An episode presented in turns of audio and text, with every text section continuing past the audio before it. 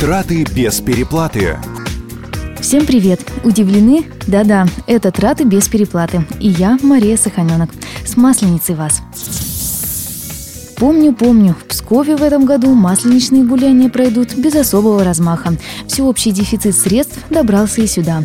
Только разве кто-то запрещает весело встретить весну самому? Хотя бы просто вдоволь поесть блинов. Тем более еда эта не слишком дорогая, зато сытная до жути. А с чем лучше всего уплетать главное весеннее лакомство?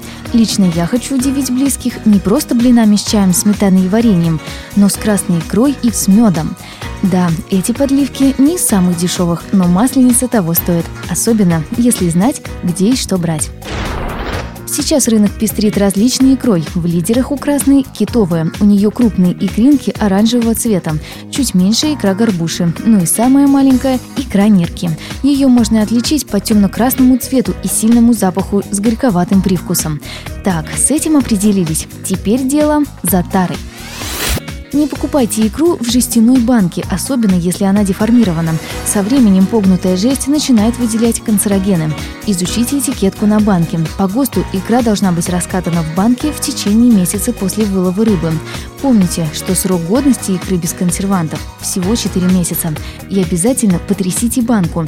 Икра не должна болтаться внутри, а заполнять баночку плотно без пустот. Если внутри вода, то это означает, что икра либо подверглась заморозке, либо ее срок годности уже истек. Выбрать сладкое и полезное лакомство для блинов – мед и проще и сложнее одновременно. Здесь, как правило, мы хотя бы видим сам продукт. Однако даже это не всегда помогает избежать подделки. Мед – это очень уж хитрый предмет. Всякая вещь или есть, или нет. А мед – я никак не пойму, в чем секрет. Мед, если есть, то его сразу нет. Качественный мед не скатывается с ложки слишком быстро. Если это происходит, значит в нем много воды, и он скоро забродит.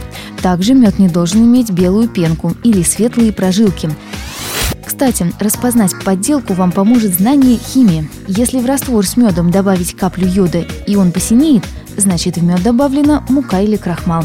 Если при добавлении уксуса раствор зашипел, в нем есть мел. Если в чашку некрепкого чая добавить натуральный мед, то он обязательно должен потемнеть, а на дне не останется никакого осадка. Мед достаточно привередлив к уходу. В первую очередь не храните его в металлической посуде. Стоять в холодильнике он тоже не любит, но чрезмерное тепло ему тоже вредит. Не ставьте его рядом с квашеной капустой, рыбой или сыром. Мед мгновенно впитывает все эти запахи. И в конце по традиции о ценах.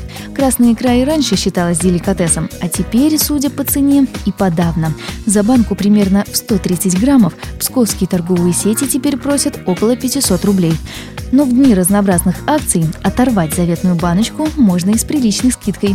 По-моему, масленичная неделя – неплохой повод для этого. М? Мед обойдется дешевле. Небольшая 200-граммовая баночка стоит около 150 рублей. Этого вполне хватит, чтобы у вашей семьи от масленицы остались самые сладкие впечатления. Хотя тут, как всегда, выбор за вами. А у меня на этом все. Экономьте вместе с маяком.